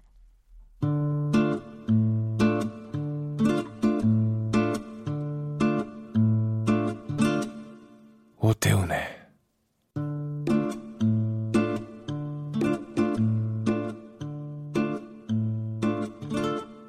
시사본부 네, 시사본부 정치화투 더불어민주당의 백, 김성환 의원, 자유한국당의 백승주 의원과 함께하고 있습니다. 다음 주 월요일부터 장관 후보자 인사청문회가 시작됩니다. 여야의 뜨거운 공방정 예상되고 있는 상황인데 먼저 백승주 의원님, 어, 한국당 입장에서 이번 청문회 가장 좀 전략적으로 어, 임하는 후보는 누군가요? 한국당 전략적 이렇게 하니까 제가 대답하기 좀 곤란하고 저 개인적으로 예, 개인적으로 말씀해 주십시오. 어, 관심을 갖고 있 는 후보가 이제 통일부 장관 후보예요. 네. 예, 김연철 후보인데 이분이 이제 제가 다 이렇게 저도 뭐 평소에 만나왔던 분입니다. 만나왔던 분인데 어, 지금 이제 청문회를 앞두고 여러 가지 기록들 살아왔던 과정들 말씀하셨던 내용들이 쭉 나누고 보면 예를 들면 건강상 감각에 피살된 부분 통과 의뢰라든지 그 가족들이 들으면 어떤 느낌이 들겠어요. 천안함에 대한 부분 또 대북 제재에 대한 부분 이런 얘기를 쭉 확인하면서 첫째 드는 생각이 예. 아 이분은 마음속에 스스로 장관감이라 생각하고 장관을 하기 위한 여러 가지 절제대 인생을 안 살아왔거나 표현과 이런 느낌이 들어요. 음. 그리고 우리 지금 현재 한반도 상황, 대한민국의 정체성, 어, 분단 시대 대한민국 정체성과 관련해서 너무 안 맞다. 네. 아, 이런 생각이 듭니다. 그런 부분에서 어, 대한민국의 정체성의 기준 또 국민 눈높이에 봤을 때 어, 본인 스스로 네. 어, 사퇴하거나 음. 어, 대통령이 철회하는 것이 맞다. 우리 사회가 자꾸 어, 인연적으로 또 해방 전후 사회 시대로 분열이 가중되고 있는데 통일부 장관이 통일을 안 시키고 국가를 분열시킬 가능성이 굉장히 많습니다. 그래서 예. 스스로 어, 사퇴하거나 처리하는 것이 마땅하다. 저는 그렇게 생각하고 바라보고 있습니다. 예. 여기에 대해서 김성환 의원께서는 네, 우리 남북 관계가 늘 좋았던 것만은 아니죠. 음. 전쟁을 치르기도 하고 어, 적대적으로 분단 상황에서 서로를 뭐 비방하거나 뭐 이런 경우도 많이 있고 그, 그럴 때에 통일부 장관의 역, 역할이 있고요. 네. 최근에는 그 70년의 분단과 대결 시대를 끝내고 소위 평화 번영 시대, 교류 협력 시대로 지금 가고자 하는 거 아닙니까? 그런 시대에 통일부 장관은 누가 잘 어울리겠나 이런 걸 감안해 보면 그 김열춘 교수가 어, SNS 상에 약간의 이제 오해가 있을 수 있는 표현이 있긴 합니다만 이 김현철 교수 저도 이제 개인적으로 좀 아는데 이 통일 분야, 남북 분야에 대해서 누구보다 연구를 많이 해왔던 어, 학자 출신이거든요. 네. 내용에 깊이가 있고요. 우리가 이제 평화와 번영의 한반도 시대로 가는데 어, 굉장히 적임자다 이렇게 생각을 합니다. 예. 그래서 서, 사소한 음. 그 말꼬리 갖고 장관의 자격을 논하는 것은 조금 과도하지 않나라고 생각합니다. 혹시 또 오해가 살 수 있는 게 있으면 또 네. 청문회 과정에서 아마 본인이 적절하게 해명하거나 뭐 음. 하지 않을까 싶습니다. 김현철 통일부 장관 후보자에 대한 인사청문회는 다음 주 화요일 날 지금 예정돼 있습니다.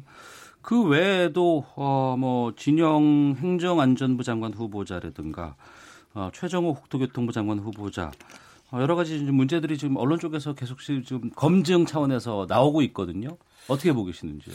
일부 청와대 인사 검증팀에서는 그런 의혹들을 다 검증해서 문제 없었다고 하는데 국민 눈높이에 봤을 때 에, 진영 후보의 경우에도 어, 지금 국민들이 가장 이렇게 속상해하는 것이 여러 가지 어떤 음, 그 이해 충돌의 원칙 위배되는 거 있죠. 네. 어, 이런 부분을 봤을 때 용산을 지역구로 두고 있는 분입니다만 용산 지역의 에, 부인을 통한 어떤 부동산 투기 의혹이라든지 또 어, 최종호 어, 장관 후보의 경우에도 어, 이, 이 부동산 정책을 주무하는 부서로서 본인의 부동산 관리 또 취득 또 이런 부분에 대해서 국민들을 많이 속상하게 하지 할 것 같습니다. 그런 측면에서 어, 우리가 꼼꼼하게 네. 예, 국민 눈높이에 맞추어서 철저하게 인사 검증을 하도록 하겠습니다. 이 부분들은 사실 청와대 민정팀에서 검증팀에서 철저히 좀 하고 예. 사실 장관들은 후보들은 정책 검증을 저는 해야 된다고 생각합니다. 그- 그 직하, 지- 직책을 담당할 수 있는 능력이 있는지를 따져야 되는데 음.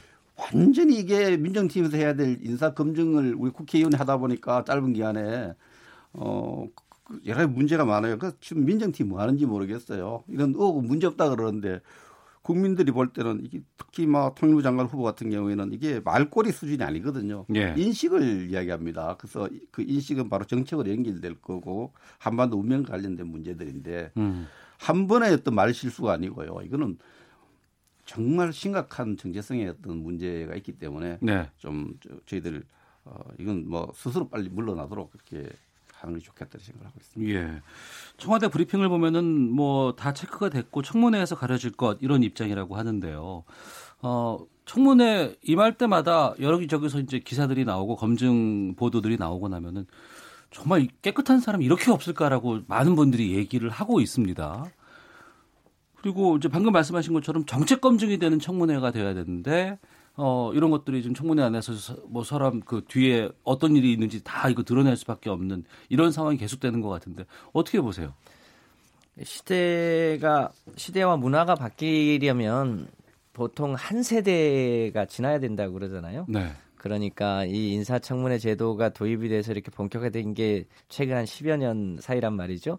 그리고 이분들이 이제 살아왔던 과정들은 그 이전부터 살아왔기 때문에 생기는 이제 문화적 격차가 조금 여전히 남아 있는 것 같습니다. 음. 다만 어 그게 본질적으로 장관을 하지 못할 부적격한 사위냐 여부는 청문회 때 어, 확인해 보면 될 일인데요. 네. 아무래도 우리 이 이제 언론이 그 정책 검증을 하는 거는 기사가 잘 안 되거나 저 독자 입장에서는 복잡하고 어려운 일이 돼버리니까 자꾸 그 이제 미묘한 문제에 접근을 하게 되는데요.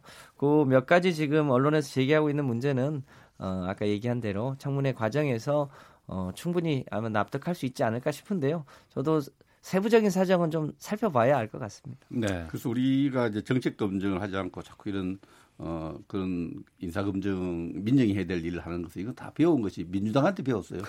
민주당이 우리 저 다시 집권에 있을 때 인사검증하는 거 보면 뭐 농협에 조금 대출 좀 받으면 한개 대출 이름을 이름도 잘 붙여요. 그래갖고 어, 했는 게 있는데 장기적으로는 인사청문회에 본인 취지 맞게 법의 정신에 맞게 정책 검증으로 가야 된다 봅니다. 그러나 알겠습니다. 그 네. 인사 검증을 좀 더 철저히 해서 자질이 안 되는 분도 국민 눈높이에서 추천 안 해야 됩니다. 음.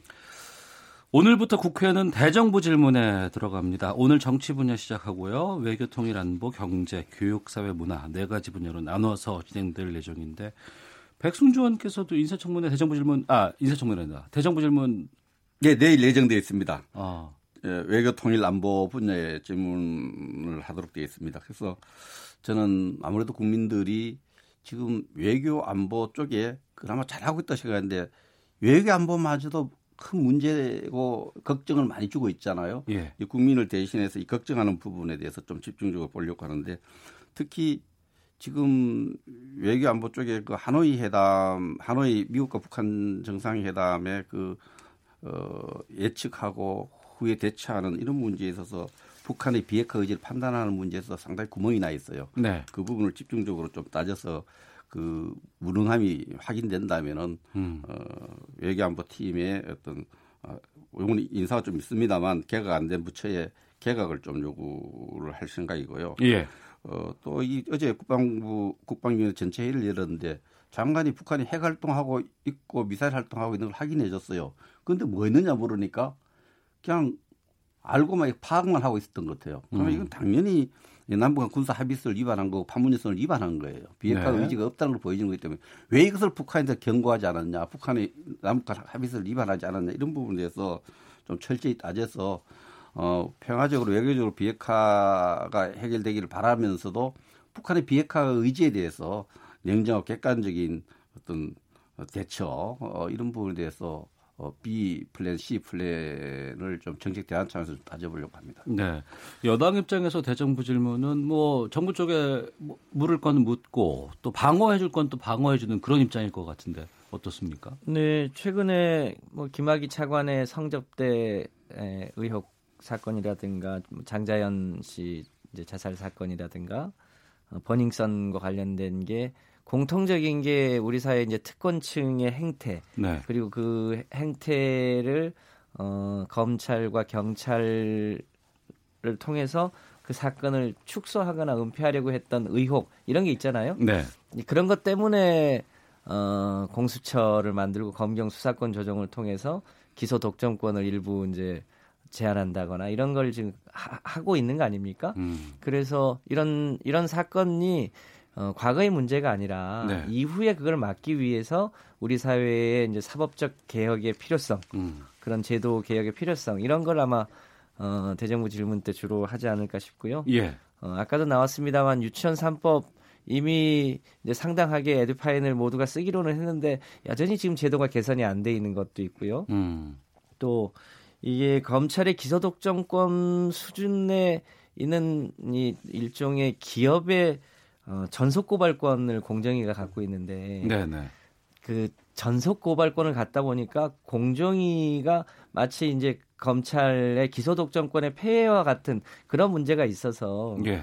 어, 공정거래법을 전면 개정안을 상정해 놨는데 이게 전혀 처리가 안 되고 있거든요. 어. 이런 이런 이제 우리 사회에 여전히 남아 있는 기득권을 어 이제 혁파하고 음. 어 국민들 모두가 정의롭게 잘 살 수 있는 세상을 만드는데 아직 개정되지 않은 여러 가지 법과 제도에 관한 것 네. 이런 걸 아마 이번 어, 대정부 질문 때 주로 하게 되지 않을까 음. 그렇게 예상합니다. 대정부 질문 끝나고 나면은 이제 뭐 유튜브라든가 이런 쪽에 그 영상 같은 것들이 편집돼 가지고 뭐 사이다 발언 이런 것들 참 많이 나오거든요. 좀 그런 거 기대하시는 분도 좀 있지 않을까 싶기도 합니다. 이 말 때.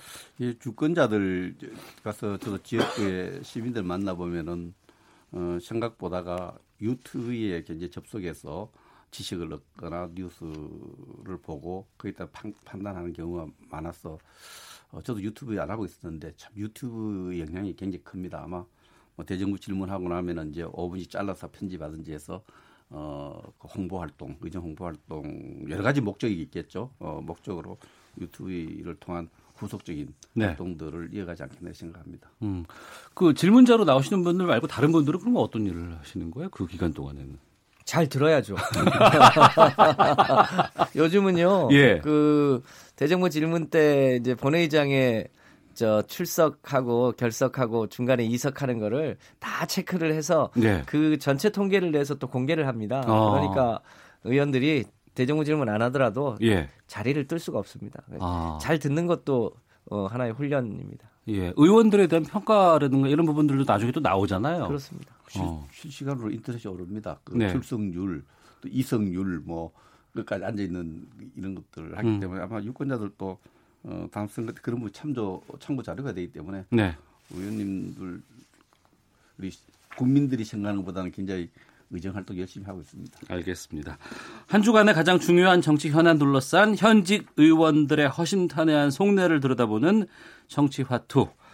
더불어민주당의 김성환 의원, 자유한국당의 백승주 의원, 잘 묻고 잘 듣는 국회의원 두 분과 함께했습니다.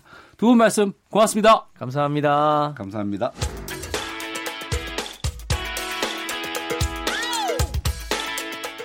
오태훈의 시사본부는 여러분의 소중한 의견을 기다립니다.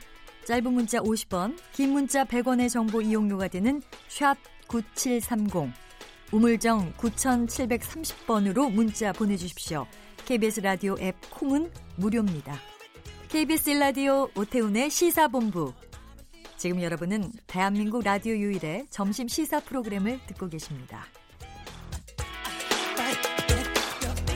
네, 1시 41분 지나고 있습니다. 연예계 뉴스들, 문화계 뉴스들 깊이 있게 다뤄보는 시간입니다. 하재근의 문화살롱, 문화평론가 하재근 씨와 함께합니다. 어서 오십시오. 네, 안녕하세요. 예. 어제였습니다. 광화문에 있는 그 세월호 천막이 5년 만에 치워졌어요. 네, 그렇습니다. 그러니까 세월호 사건이 음. 2014년 4월 16일 날 생겼었거든요. 예. 그때 이후로 그, 그때 그 사건이 터지고 나서 한 3개월쯤 후에 천막이 이제 생겨났던 거죠. 예. 왜냐하면 그때 사실은 천막이 안 생겼을 수도 있는데 세월호 사건 터지고 난 이후에 구조자 구조하는 과정이라든가 수습 과정, 음. 진상 규명 과정, 또 누가 뭘 잘못했는가 이런 등등 책임을 묻는 과정 이런 것들이 전반적으로 너무 이상했기 때문에 네. 그리고 심지어 그때 국가가 진상 규명에 매우 소극적인 것을 넘어서서 일정 부분 말하자면 방해하는 거 아니냐 이런 의혹까지 생기면서 유, 유가족 아 그러니까 그이 가족분들이 너무나 그니까 그때는 이제 실종자였었죠. 음. 그 가족분들이 이것을 그 정부를 믿을 수 없다라고 하면서 진상 규명을 제대로 하라라고 이제 천막을 만들었는데 그게 이렇게 오래 갈 거라고는 정말 누구도 상상을 못 했는데 그러네요. 그렇죠. 너무나 오랫동안 진상 규명이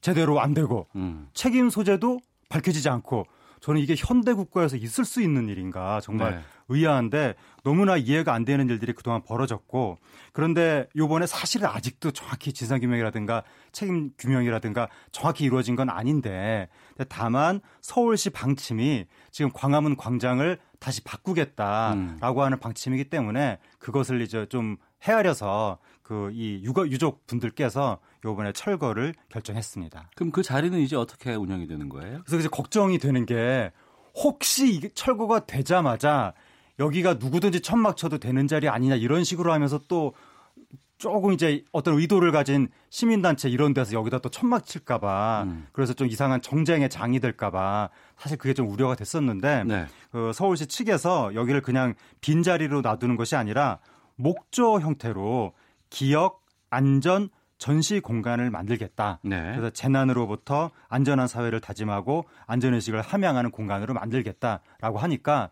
거기에서 여러 가지 좀 뜻깊은 기억들을 되새길 수 있을 것 같습니다. 네. 어, 세월호를 다룬 영화가 지금 몇 편 개봉 앞두고 있다면서요? 네. 그 4월 초에 아까 제가 세월호 사건 4월 16일 날 있었다고 말씀드렸잖아요. 2014년 4월 16일이죠. 예. 예. 4월 초에 개봉을 지금 목표로 해서 생일이라는 영화가 음. 지금 뭐 개봉을 앞두고 있는데 네. 이것이 그 4월 16일 날 세상을 떠난 아들의 생일을 음. 챙기면서 이제 뭐 이게 가족끼리 뭐 대화를 한다거나 뭐 추모한다거나 그 내용을 담은 영화인데 네. 감독이 진짜 그 세월호 희생자 생일 모임에 참여하고 어. 거기에서 오가는 대화를 들으면서 아 이런 이야기들을 모두가 함께 영화로 공유하면 유가족한테도 뭔가 좀 상처가 이렇게 치유된 효과가 있고 국민들한테도 뭐 좋을 것 같다라고 하면서 그 취지로 영화를 만들었다고 합니다. 네. 역사적, 사회적으로 논란이 되거나 문제가 있다거나 아니면 큰 의미를 갖는 그런 것들은 영화화하고자 하는 욕망들이 많이 있잖아요. 네. 근데 그러면서도 또 한편으로 이 세월호 관련된 영화를 만들겠다라고 했을 때는 어, 내 의도와는 또 다른 예. 여러 가지 고민들도 좀 있을 것 같고 또 예. 유족들의 관계라든가 이런 예. 부분들에 대해서 참 만들기가 좀 쉽지 않지 않았을까 싶은데 그런 그 유족과의 예. 관계들도 계속 좀 했던 모양인 것 예. 같아요. 그러니까 기본적으로 이게 상업 영화다 보니까 음. 이 소재를 또 상업적으로 활용을 하려고 하는 것이 아니냐. 예. 그리고 이것이 이미 역사 속으로 들어간 사건이라면 음. 좀 자유롭게 뭐 소재로 사용할 수 있다고 해도 네네. 불과 뭐 4, 5년밖에 안 된 사건이기 때문에 아직 역사 속으로 들어간 게 아니잖아요. 그렇죠. 우리, 한테 너무나 선명하게 기억에 남아 있는 음. 그러다 보니까 이걸 이렇게 이 기억을 건드리면 혹시 또 그 유가족들한테 더 상처를 깊게 하는 그런 것도 있는 거 아니냐 네. 그런 어, 이 걱정들이 많았는데 음. 일단 그 상업적으로 이용한다는 부분에 대해서는 이 감독이 상당히 진정성이 있는 것 같습니다. 네. 그러니까 2015년부터 안산에서 이분이 유가족 분들 곁에서 봉사 활동을 했었고 아이 생일의 감, 감독이요? 감, 생일의 감독이 어. 그리고 이제 그분들이랑 교류를 하면서 이 영화 아이디어를 떠올렸다는 거죠. 네. 기존에 그 안산의 학생들을 모티브로 해서 다큐멘터리도 만들었었고 아, 예. 또, 또 세월호 관련한 캠페인도 참여했고 했기 때문에 이 감독의 진정성은 확실히 객관적으로도 인정이 되는 것 같고 음. 그리고 이제 그 유가족 협의회 분들하고도 계속해서 소통을 하면서 네. 그분들한테 이 영화를 만드는 것에 대해서 격려를 받았다고 하니까 아. 이거 혹시 뭐 상업적으로 이용하는 거 아니냐 그런 우려는 좀 덜 해도 될 것 같습니다. 그러니까 이게 다큐멘터리 감독이 아, 영화가 아닌 극영화인 거 아니에요? 네. 극영화죠. 그러면은 주연 배우들은 누구예요? 네, 주연 배우가 설경구, 전도연 씨. 어. 이분들이 시나리오를 바꿔 원래는 그 스케줄이 안 맞아서 못 한다고 했다가 예. 시나리오 보고 결국에는 스케줄을 재조정해서 다시 영화 출연하는 걸로 음. 예, 그렇게 했다고 하는데 그러니까 설경구 씨, 전도연 씨 같은 경우 이 세월호 사건이 끝난 일이 아니다. 그러니까 이런 영화를 통해서 뭔가 함께 기억하고 슬픔, 슬픔을 나누고 그러면서 뭔가 유가족 분들이라든가 우리 공동체 모두가 좀 이렇게 치유하는 효과가 있기를 바란다. 네. 그러, 그러한 어, 뜻으로 이 영화에 동참한 것 같습니다. 음. 어, 5년 이제 맡고 있는데 좀 너무 빠른 거 아닌가 하는 생각이 좀 들기도 하고요. 어떻게 보세요? 이 영화요? 예, 예. 그래서 사실은 저는 처음에 이걸 소재로 영화를 만든다는 말을 처음에 들었을 때는 어. 저도 일반 네티즌들하고 똑같이 이거 좀 너무 빠른 거 아닌가 예. 상업적으로 이용하려는 거 아닌가 그런 걱정을 했었는데 이 생일 같은 경우에는 이 감독이 그동안 2015년부터 보여준 어떤 행적으로 사람이 말로는 입에 발린 말할수 있지만 음. 행적은 거짓말을 못 하잖아요. 그렇죠. 근데 2015년부터 이분이 보여준 행적에서 진정성이 느껴지고 음. 또 설경구 씨라든가 전도연 씨도 이 시나리오를 보고 상당히 마음에 우러나서 참여를 했다고 하니까 그리고 무엇보다도 그 유가족 그 그분 당사자들이 이 영화를 제작 과정을 거쳐서 소통을 하면서 이 영화를 인정을 해줬다고 하니까 뭐 너무 빠른 거 아닌가, 뭐 상업주의적인 거 아닌가 이런 우려는 저도 좀 덜게 됐습니다. 예. 세월호를 소재로 그린 영화가 또 있다면서요? 그 우려가 더 큰 영화가 있는데. 아, 더 큰 영화의 네. 우려가? 왜냐하면 제목이 악질 경찰이라는 영화거든요. 예. 이것도 이제 이, 그런 영화인 줄 몰랐는데 음. 세월호 소재가 이 안에 들어갔다는 거예요. 네. 근데 아저씨를 만들었던 음. 이정범 감독이 만들었는데 그러니까 결국 아, 장... 원빈 주연의 아저씨 아저씨 옛날에. 예, 예, 예, 그러니까 결국 이게 액션 영화 장르물이거든요. 어. 근데 액션 완전히 상업적인 영화죠. 예. 그런 장르물 액션 영화를 만들면서 그 안에 세월호 소재를 집어넣는다는 것은 더 상업적인 의도가 있는 것이 아니냐. 음. 그래서 인터넷에서도 사실은 이 영화에 대해서 논란이 더 컸고 네. 일부 매체에서는 좀 부정적으로 기사를 쓰기도 하고 저도 아 이, 렇게 했어야만 했나 그렇게 생각을 했었죠 원래는. 네. 근데 또 알고 보니까 음. 이 감독이 네. 2015년에 단원고에 찾아가서 여러 가지 그 어떤 그 세월호의 아픔 이런 거를 느끼면서 음. 어이 이러한 식의 공동체의 큰 아픔을 남긴 사건은 네. 이것을 우리가 쉬쉬한다고 될 일이 아니라 어. 드러내놓고 이런 식으로 표현을 해야 이게 더 치유도 되고 예. 여러 가지 어쨌든 사회의 문제들이 공론화되는 효과가 있는 것이다. 어. 그런 신념을 가지고 만들었다고 하니까 예. 이분도 2015년부터 그런 활동을 했다고 하니까 음. 진정성이 있는 것 같습니다. 네. 완성되고 우리가 보고 나서 평가를 네. 해야지 보기 전에 이것만 가지고 뭐 이럴 네. 것이다 저럴 것이다 얘기하는 건 좀 섣부른 것 같기도 하고요. 네. 그리고 또 한 가지 더 이분들의 진정성을 가늠할 수 있는 것은 네. 이 영화가 기획된 시점이 정권이 바뀌고 난 다음이 아니라는 거죠. 음. 전 정부 때. 그러니까 전 정부 때는 세월호는 하나의 금기 같은 성격이어서 이거를 뭐 진상 규명하자 이랬다가는 상당한 불이익을 받을 수도 있는 어쩌면은 네. 또 연예계 블랙리스트에 오를 수도 있는 그런 상황이었는데 그때 이 영화가 시작이 됐다는 거예요. 음. 그리고 주연 배우가 이선균 씨였는데 이, 선균 씨인데 예, 예. 이선균 씨도 사실은 그런 어떤 불이익을 배우로서 굉장히 좀 무서워할 수도 있는데 음. 그런 걸 아랑곳하지 않고 그 박근혜 정부 시절에 이 영화가 기획이 되고 캐스팅이 다 완료되고 그때부터 제작이 시작됐다고 하니까 이것은 상당히 좀 진정성이 있는 것 같습니다. 네. 세월호를 다룬 영화 개봉된다고 합니다. 생일과 악질 경찰 두 편. 아, 문화평론가 하재근 씨와 함께 말씀 나누고 있고요. 다음 이야기로 좀 가보겠습니다. KBS 주말 드라마 하나뿐인 내 편이 10대부터 60대 이상 모든 연령대에서 시청률 1위를 차지한 채 막을 내렸고 어, 시청률 50%에 근접한 수치가 나왔다고요? 네.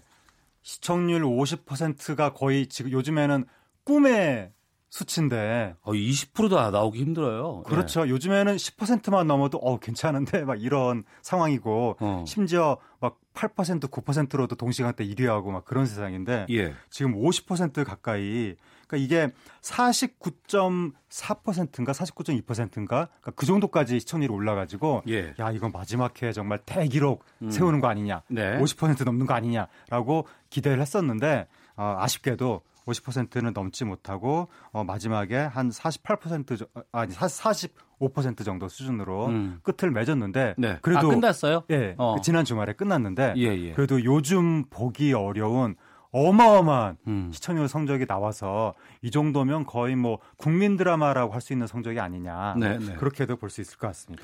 국민 드라마 정도라고 하는데 그럼에도 불구하고 여러 가지 뭐 이슈는 좀 잘 되지 않았던 그러니까 예 특징이 있는 것 같아요. 이 드라마가 정말 어 거의 최초가 아닐까 싶은데요. 예. 이렇게 높은 시청률 수치가 나오면 어. 장안의 화제가 되거든요. 예, 예. 여기저기서 이 드라마 얘기를 하고 그렇게 난리가 나는데 어. 어, 이렇게 높은 수치가 나오고도 화제가 그렇게 되지 않은 최초의 사례가 아닐까. 정말 근데 얼마 전에 네. 스카이 캐슬이라는 드라마 어, 그 드라마는 엄청나게 화제가 네. 됐었죠. 시청률이 예. 24%도 채 안 됐거든요. 어. 23.8%. 예, 예. 그거 갖고도 정말 엄청난 난리가 나서 이게 지상파 드라마가 아니었는데도 예. 지상파 토크쇼에서 스카이 캐슬 출연진을 다 섭외해가지고 막 아, 그랬어요. 토크쇼를 예. 하고 그랬는데 근데 하나뿐인 내 편은 시청률이 50% 가까이 됐는데도 아, 참 이렇게 어떻게 이렇게 화제가 안 될까 음. 처음 본 것 같습니다. 네. 이렇게 조용한 고시청률인데도 불구하고 조용한 드라마는. 음.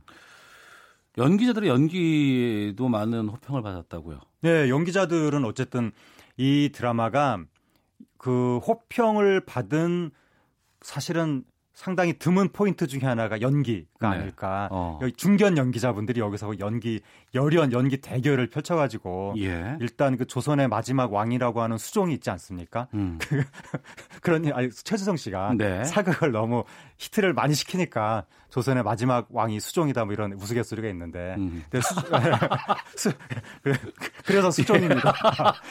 근데 최수정 씨가 모처럼 현대극에 나와가지고 예, 예, 여기서 예. 아버지 역할로 나와서 어. 정말 열연을 펼쳤고 또, 그 주변에 나왔던 그 뭐 시어머니 역할 또 시어머니의 또 시어머니 치매에 걸린 치매에 걸린 시어머니라든가 뭐 이런 분들이 다 지금 열연을 펼쳐가지고 음. 그분들 덕에 작품이 살았다. 네. 그러면서 안방 극장에 역시 그 중견 연기자들의 힘 어. 이것을 보여준 사례 같습니다. 근데 시청자들의 평가는 그리 좋지 않다는 얘기를 제가 많이 들었거든요. 그러니까 이제 그게 문제인데 막장 드라마다 뭐 이런 얘기 네. 많이 하잖아요. 그게 이제 그 화제가 별로 되지 않는 가운데 나름 화제가 된 포인트가 있는데 네. 그게 좀 막장 이런 계통으로 화제가 됐던 거예요. 어. 그나마. 어. 그래가지고 그 너무 뻔한 스토리에 네. 그러니까 뭐 이제 그 부잣집에 불쌍한 신데렐라 여성이 이제 시집을 가서 시어머니한테 구박을 받고 뭐 출생의 비밀이 알고 보니 막 드러나고 음. 거기에서 뭐 하여튼 악녀가 등장해서 이상한 계략을 꾸미고 등등등 전형적인 이야기 구도들 네. 그리고 그 전형적인 구도가 마치 도돌이표를 찍은 것처럼 뱅뱅도 한 번 나왔다가 그 다음 주에 또 나왔다가 또 나왔다가 이러면서 자극의 강도만 높여가는 식으로 계속 그렇게 반복되는 거 아니냐라고 해서 음. 이게 작품적으로는 참 높은 평가를 주기가 어렵다 네. 이런 식의 평가를 받으면서 그러다 보니까 이런 식의 극의 구조에 익숙한 분들만 어. 찾아본다. 예, 그렇지 않은 사람들은 안 본다. 어. 그래서 시청률은 높게 나왔지만 보편적인 화제성은 떨어졌다. 예. 이런 얘기가 나오는 거죠. 이 KBS 드라마라서 제가 그래도 얘기를 해야 될 것 같은데. 네. KBS 드라마 최근 별주부전이라는 오명을 지금 많이 받고 있어요. 예, 지금 간 때문이다. 그런 얘기가 그 간 파동이 최근에 KBS 드라마에 펼쳐져 가지고 예, 예. 지금 방금 말씀드린 하나뿐인 내 편에서는 바로 그 최수종 씨가 네. 갑자기 풀썩 쓰러져 가지고 간 이식을 받아야 되는 상황이 됐고 어. 그다음에 그 이 비켜라 운명아라고 하는 일일 드라마 일일 드라마 있습니다. 일일 드라마 예, 예. 여기서도 간 이식을 받아야 되는 상황이 등장합니다. 아. 그래서 티격태격 앙숙으로 지내던 그 이복 형제 간에 뭐 간을 이식해 준다 뭐 이런 식의 스토리가 예. 펼쳐지고 그러니까 앙숙인데 간을 이식해 주잖아요. 어. 근데 하나뿐인 내 편에서도 서로 원수로 알았던 사람한테 결국에는 뭐 간 이식 이런 것을 통해서 결, 뭐 어떻게 뭐 화해의 길로 접어든다 이런 식의 스토리고 네. 그리고 또 수목 드라마 왜 그래 풍상 씨. 아, 그 유준상 씨 나오는 예. 예. 예. 그 유준상 씨. 예, 예. 여기서도 이제 풍상 씨가 풍상을 겪다가 결국에는 간이 안 좋아져서 간 이제 이식을 받게 되는 어. 거기서 막 그 왼수같이 막 그렇게 티격태격했던 동생들한테 결국에는 간 이식을 받는. 예. 그래서 결국 티격태격하다가 간 이식을 받는다라는 이 구조가 주말 드라마 하나뿐인 내 편, 일일 드라마 비켜라 운명아, 수목 드라마 왜 그래 풍상 씨 일주일 내내 다 간이네요. 다 간. 동시기에 어. KBS 드라마에서. 예. 그래서 KBS 드라마는 왜 간에 이렇게 목을 매나. 어. 그게 또 많은 사람들의 궁금증을 불러일으켰죠. 그러니까 이게 참 눈앞에 놓인 시청률만 보면은 이거 환영할 만한 일일 수는 있겠지만 또 한편으로는 네. 근데 여러 가지 작품성이라든가 또 이런 부분에 본다 그러면은 좀 이 지상파 드라마의 고민이 좀 나오지 않나 싶은 네. 생각이 드네요. 그래서 좀 너무 뻔한 설정으로 자극성만 높이려고 한 것이 아니냐. 어. 그러니까 이게 원수들 간의 화해, 극적이잖아요. 네. 뭘로 화해하냐? 주인공이 쓰러져서 간을 이식해주면 정말 이거보다 더 큰 화해가 없고 음. 아주 자극적인 스토리니까